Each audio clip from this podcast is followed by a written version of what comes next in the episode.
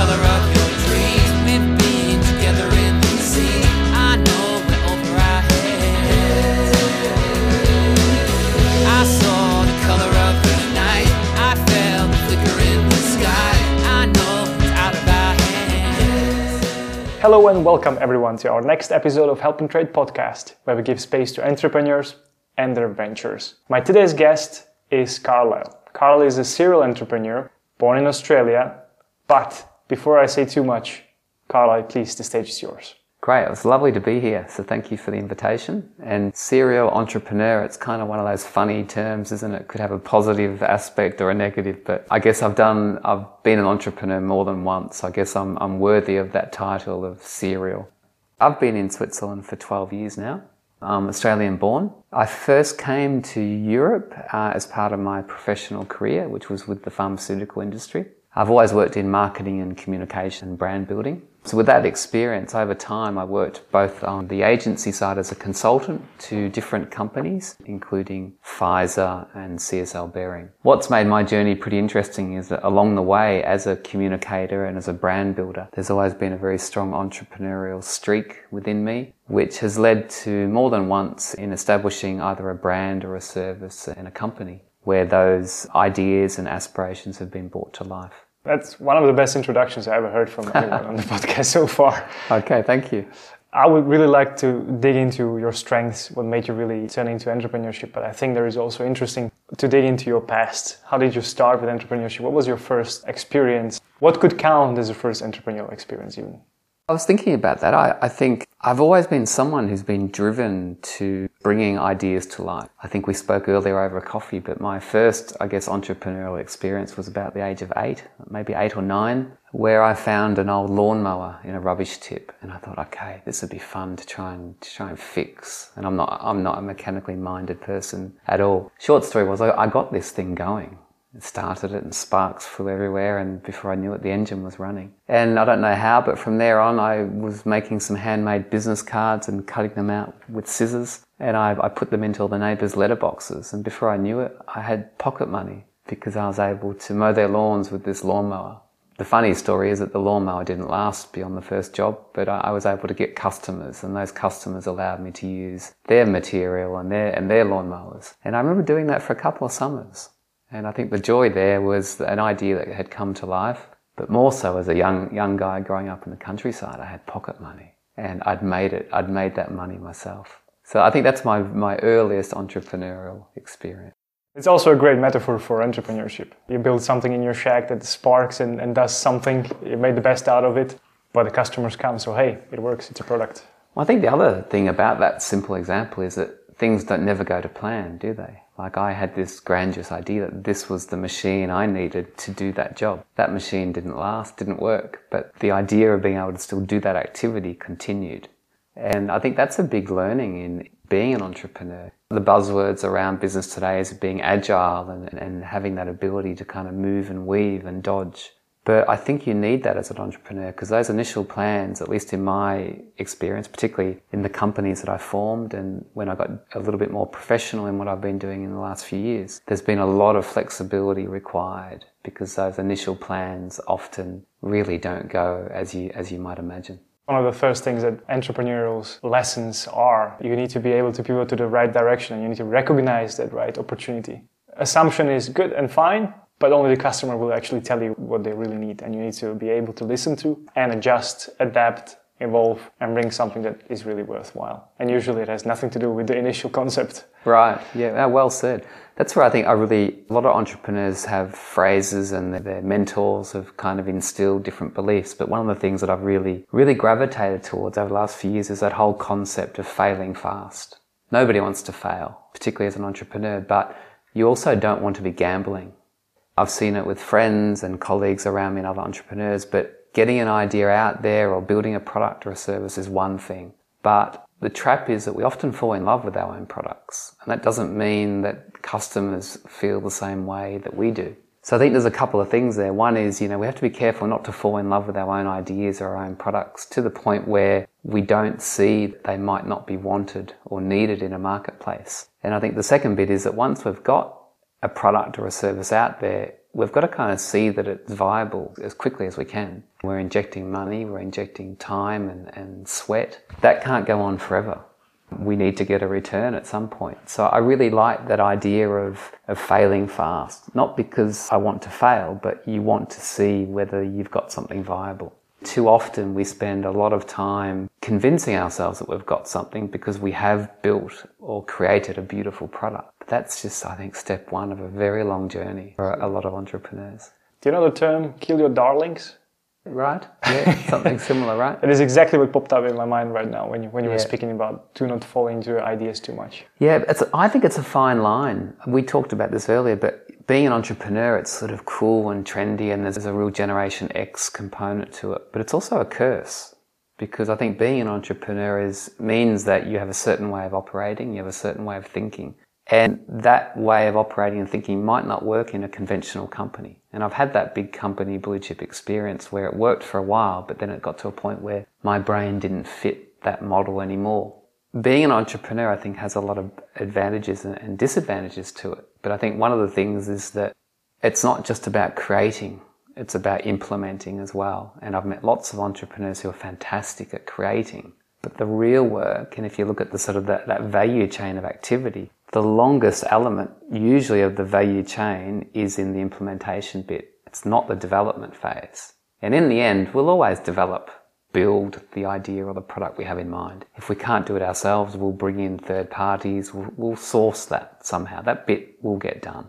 That's been my experience, at least. Where the real heavy lifting and the longer aspect of the marathon comes in is really that ongoing implementation. And then, at least in my experience, the ongoing management and the running of a business. And I think we forget the running of a business bit as entrepreneurs, at least in our early years as an entrepreneur, because we're so focused on that development bit, which, kind of, let's face it, that's the fun, sexy bit, isn't it? Solving a problem, building a solution.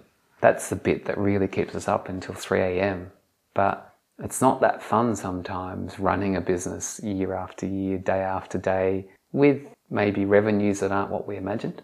So the fun stuff is the development bit. So I think there's another angle there that we could talk more about. But as an entrepreneur, I think we really need to see the full value chain from development to implementation to maintenance, because it's a bloody big journey. And I think we're all good at different parts. You know, I don't know your view on that. I'm just wondering right now, having you as a serial entrepreneur in front of me, does it mean you're very good at creation? Or is there also a proven record of you implementing stuff in the long journey? Yeah, well, I've done both. I think in my heart, I enjoy solving problems, and either solving a problem through a service or through a product offering. If I'm not solving a problem, then create one and then build a product that you can dovetail into that. Two recent examples of my entrepreneurship have been, you know, I moved into a sports industry where I created a premium sports apparel brand.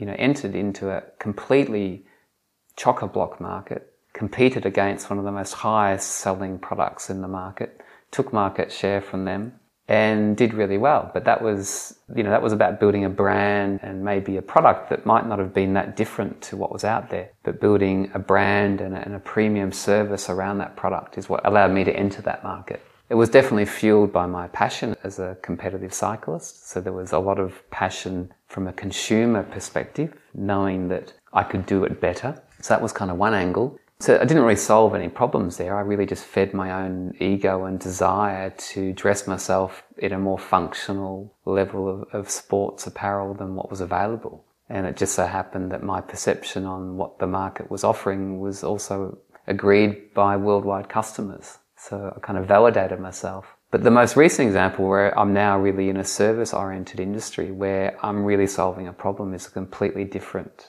proposition. It's introducing a technology where there's a real improvement on doing a task versus how it's been done over the last few years. And with that comes another layer of doing it in a much more elegant and professional way, where in the end I could probably have a price point of maybe 4 to 5 times more than that service has been traditionally charged. And because it's done in an elegant way, the technology makes it faster, better, quicker, all the stuff that we expect. Customers are also willing to take on that and pay for that.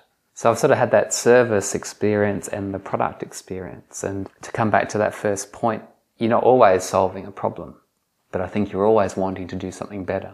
And I think that's that traditional academic definition of innovation, which is probably the most used and abused word amongst entrepreneurs. But what's really true is that innovation is really about doing something better, not necessarily quicker or faster, but it's looking at how you can improve on the delivery of a product or a solution. And sometimes it's a very small area of margin that you can tap into that is an incremental benefit or an incremental improvement on the way something might have been done in the past. So it doesn't always have to be radical. It doesn't have to be this amazing revolutionary step from point A to point B. There can be small incremental steps that make something a lot better than how it might have been offered or produced in the past. It's a very positive attitude. But we also spoke about like certain expected pitfalls on the entrepreneurial journey, and you mentioned one, which is fail fast, essentially. Be capable of learning from your mistakes as one of the pitfalls that we have to be aware. What other pitfalls do you think we have to be careful on our entrepreneurial journeys? I think there's a couple there. I think one is to surround yourself with people that will challenge you. Because again, when we fall in love with our own activity or our own product, it's like being, I'm a father now of a young daughter. You don't want anyone telling your 2-year-old girl's not beautiful, because in your eyes, she's the most beautiful girl you've ever seen. So I guess what you need is a soundboard where you are propped up and motivated by highly energetic people, but also an element of truth where they will have the courage to say to you, listen, I think now you've been chasing this investment for a couple of years. You really don't have any customers in that pipeline.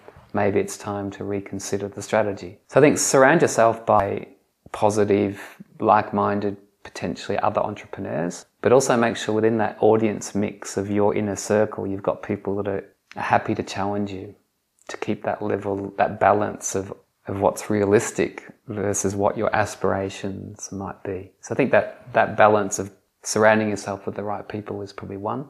I think for me, the second one, which is where, at least from one of my companies, was a real challenge, was chasing investment too hard. As entrepreneurs, we need a certain level of capital. Often our own injection of capital is time and expertise, initially not so much financial elements. The money many of us bring to a new business as entrepreneurs is limited, and at some point that gets burnt up really quickly, so we're chasing additional money. I did that a couple of times, and as a consequence probably brought in the wrong people into my business, because I brought people in that had money versus people that had additional skill sets. And I guess there's a few ways you can finance a business. You can bring in people with that capital and diverse your shareholding, because you're offering up shares to that people. But what I found in small businesses is that often the people that you bring in with money also want to be involved in the business. And sometimes they don't really have the complementary skill set that you're looking for. But because they've offered you that capital, you kind of make that allowance for them to be operational. So I think chasing capital and investment is good if it's really just for the money.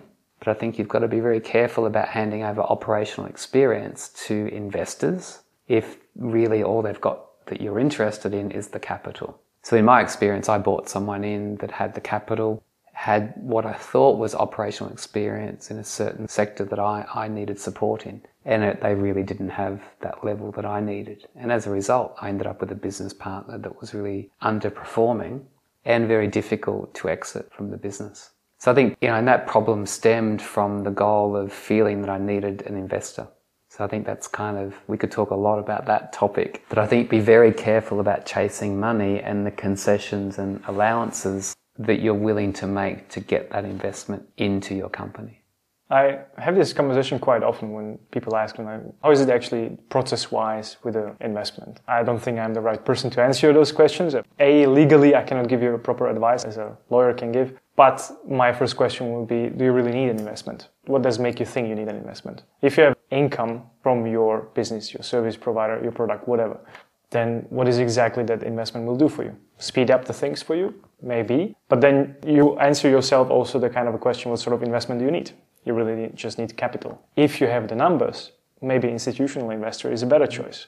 Banks will be also willing to borrow you money, which is short-term temporary solution for you just as well as you need. And you don't have to risk, for example, giving the decision to someone who is not on the same board as you are. So it's both things coming together. But then on the long term, again, you may also not be the right person to run the business.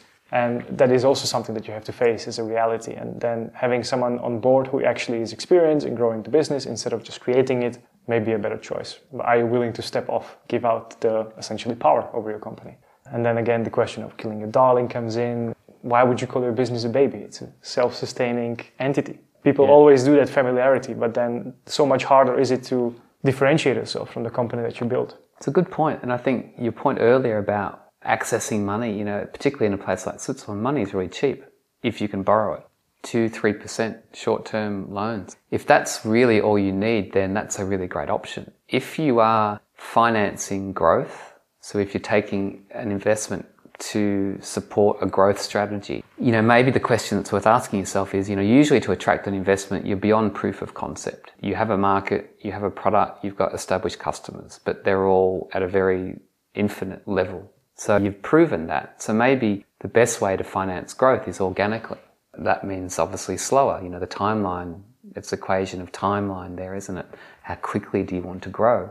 But there's certainly nothing wrong with growing a business organically if it means it's safer, if it becomes more secure, and if you obviously don't need to let go of any of your own equity.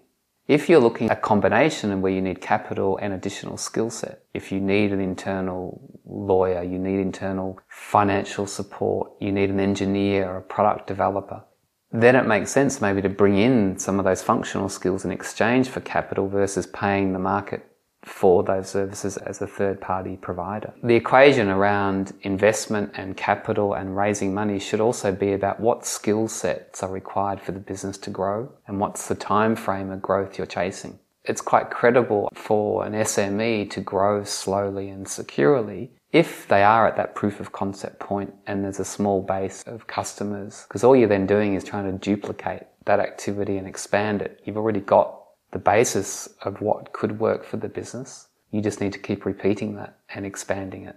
So I think it's a really big topic as to what's your intention behind capital, chasing capital. Because the moment you take money from anyone, whether it be an institution, a private investor, a wealthy customer, the expectations on you as a business owner change dramatically. And you can quickly go from an amazing feeling of success that you've generated capital to real concern about, can I deliver on the expectations of the institution or the person that's provided this money? So in the end, I think getting hold of capital, or in basic terms, getting the money into a business, is not the difficult thing. It's making sure that you can meet those expectations. And what I've certainly found in SMEs is that a lot of investors also want to be operational, a bit what we touched on before. They might be semi-retired, they might be serial investors. They've got a bit of time on their hands as well as money. They're investing in you as a person as well as the business. And maybe they're so into it, they think, I wouldn't mind getting involved in that. Maybe I can help out. And, you know, I say helped out in inverted commas. But you've got to be very careful of that, because that then hands over an operational responsibility to someone that, or somebody or an institution that might not really have the right contribution to be operational. And that can be a really hard conversation to have with someone. Say, well, I want your money, but I don't really want your involvement. That can be a really tricky conversation, particularly if it's a private investment group, or, as I said, an individual or a bunch of individuals. It can almost be an insult, because they've bought into you, they've bought into your idea to the point where they're happy to invest. But when it comes to saying to them, but I don't want you to be involved operationally, that could go down like a lead balloon. Sounds like a convertible loan to me. There you go. There you go. To protect yourself and the investors as well. Right. I would like to shift our focus from sort of investment and money, etc., to something that is really scratching my mind right now, which is you being an Australian. Your cultural background is different. Your co-working is different. Your expectations are different. Do you think there was a sort of advantage when you came to Switzerland because you come from Australia? And why I'm asking it is because, for example, I know in American market, it's all about taking the share of the market. It's not really about bringing out the profit. That's why the unicorn startups right now in the US, they are not necessarily profitable, but they have a gigantic piece of the cake, which is the market share. And that's really the focus there. Did you find something as a similar, but in that respective to Australian and Swiss cultural background or mentality, or something that you think made your way here easier? I don't know if it answers your question, but I think what I found is that, you know, Australians, I do this justice myself. I think a lot of the successful business people that I've met, particularly back home in Australia, and I mean, like, I had a discussion once with the CEO of a very, very large retail brand, clothing brand in Australia. We had a coffee and he was very close to investing in my business. And, you know, this is a guy that you would never get close to by any chance, but I had the introduction and we had a great conversation. But what I noticed about him, which I didn't expect, and I've seen it in other successful people running businesses back home, is that they're very down-to-earth people. And there's a high level of integrity and trust established immediately, particularly in, say, an older generation of people, maybe the age of my parents. You know, they're not as academic as we are today. You know, people like us have done our business degrees. We've probably done at least 2 or 3 degrees. And they seem like the right pedigree of the right stable of skills to have to be an entrepreneur today. This guy I'm thinking of, who was the head of a brand called Just Jeans in Australia, which became an international brand. You know, he's a guy today in his 70s. He probably grew up in a suburb of Melbourne with no formal education, but was a great communicator. He probably grew up with a very high level of engaging skills that attracted and allowed him to build networks of people that would support him. So what I have to probably get closer to an answer for you is that I think what I've seen being an Australian in Europe is that, particularly as an entrepreneur, you can articulate your ideas very clearly. There's no grandiose thinking. You know, you're very practical in terms of what the objective of this business is, what you want to achieve. And I think you can establish trust and integrity quite clearly with people, whether it be people that you want to bring into the business on an operational level, or whether it be potential investors or customers. The skill that we have as Australians, which I think is part of our personality, is that we're not that complicated. And I think also in business, that's really important. And we're all graduates of business schools. I look back at some of that stuff and cringe a little bit, because it's not how the real world operates. You don't have to speak with an amazing vocabulary. You don't have to use fancy words when you're meeting with other business people. It's about keeping it real and authentic. And I think some of the fundamental attributes that I've really lived by in business, but also privately, is to be authentic and to do it with integrity. You don't need to roll through the business network with the most amazing buzzwords or catchphrases that you've picked up out of a Forbes magazine over breakfast yesterday morning. And I think we see too much of that sometimes with graduates coming out of business schools, and it's good because it's buzzy and they're really engaging, sparky people. But I think at least the cultural background that I come from, and what's helped me, because it's part of my personality, is kind of just keeping your feet on the ground and speaking about things in really straightforward ways with simple terminology, simple concepts, can be understood by customers, investors, colleagues. And I think that's what we have in our Australian culture, which is the only culture I know. But I definitely think it certainly helps me in my operations today in a place like Switzerland. It's a long answer, but not sure if we got there in the end. But perfect. Thank you. Good. My question on the spot would be really, as you're aware, the podcast is all about motivating people towards entrepreneurship. The very first question, of course, is I have this grand idea, but how do I start? How do I start? How do you start? You've got to share your idea, don't you? I guess with someone or somebody, or test it. There's that pilot phase of the idea. You know, my latest business, and it's a company called HydroPure Ionic Glass Cleaning. It's a year old today, and I had the idea while my wife was away in the US. Don't ask me how I got the idea, but I remember one night after her working day in California, I shared this idea with her. She's like, where did that come from? And it's like she was totally, you know, going into this whole industrial area of looking at better ways to clean residential and commercial glass. It's not something her and I have ever spoken about. She probably knew I had no interest in it. That was the first conversation I had, and the first response was, are you crazy? So it wasn't exactly like I shared it with someone who gave me support to take it further. But over a period of weeks and months, as my research continued and as I introduced some technology to deal with that problem of finding a better way to clean large panels of glass or glass objects, then the next conversations that we're having was, oh wow, this looks like a good idea. And then before you know it, you go and test it with a potential customer and you see a result and it's like, wow, this really works. So I guess those early reactions to your own idea is that you've got to test it. You've got to have the conversation where someone can challenge you. good or bad, as was my case. And then you've got to quickly test it as quickly as you can. And I think that's what today we might call a pilot phase. It's that proof of concept component. And try and scale up that proof of concept to a size where it becomes robust. Because only then can you say, I think I might have an idea here that's viable. Because I think we're all good at, particularly entrepreneurs, we're creative people. Like, I'm a musician. That's another part of my creative brain that I can express. I don't have to chase investment for it or anything like that, but it's a creative part of my brain. It's not that different as an entrepreneur. You're trying to solve problems. You're trying to commercialize an idea.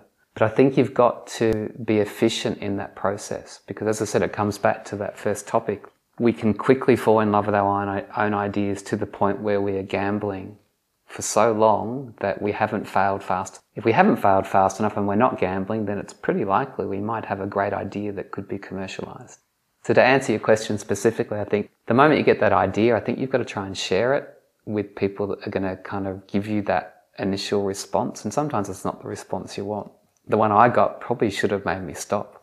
But 12 months later, I've hit my revenue target. I broke even in 4 months.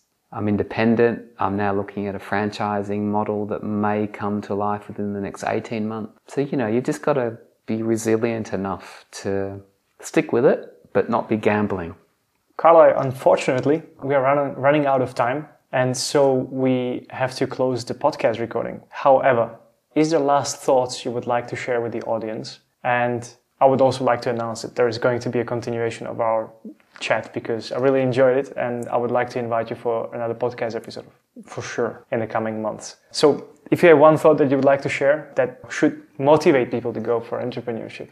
Yeah, I'm speaking very clearly about my own experience. So, you know, apologies up front if these don't resonate with our listeners, because I think you've got to, you know, we experience life through our own eyes and soul. And this is really my take on the entrepreneurship. But I think what's really cool is that keep those ideas rolling, keep energetic, surround yourself with people like yourself who are really excited about business and new ideas and building businesses, because this is really exciting stuff. Just be mindful that it's a real journey, you know, and there are days when your energy levels are really low. It's like when I do a gig, you know, there are nights when I know I'm really on pitch, I'm singing well, I know my material great, and I love it, and it's like a drug, you want more and more and more. But, you know, there are other gigs when you just want to crawl out the back door of the stage and disappear as quickly as possible. The difference is, though, as long as by the time a few days pass by, you have enough energy to give it another go.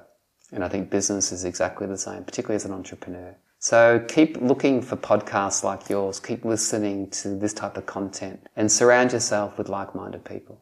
Carlisle, thank you very much for sharing your thoughts and experience with me and the audience. If you don't mind sharing your contact details, social media. Sure. So most of my social media at the moment is through my musical side. But in terms of my business address, the best email to contact me on is service@hydropureclean.ch. The website is www.hydropureclean.ch. You can also find me on Instagram, Spotify, plug for my music, Apple Music, under my title, Carlisle Christopherson. And any way you contact me through the music channel or through my business, I'll be happy to get back in touch. I must say your name is very melodical. It sounds really creative and really to the point of an artist. I'll be very happy to share it via our channels, of course. And to you, dear audience, if you have any thoughts or questions, please reach out to Carlisle directly or to me, and I will forward the message, of course. Don't forget to reach out to us via social media. You can find us on Twitter, Facebook, LinkedIn, now Instagram as well. Just type Help and Trade and we are there, just as well as on any of your favorite podcasting platforms. Help and Trade, we got your back. Thank you for listening, the audience. It was a great episode with Carlisle. I really much enjoyed it, and I'm looking forward to having you, Carlisle, again. Great. Thanks for having me, and see you again soon. Absolutely. Thank you. Have a good one. Bye-bye. I've seen the color of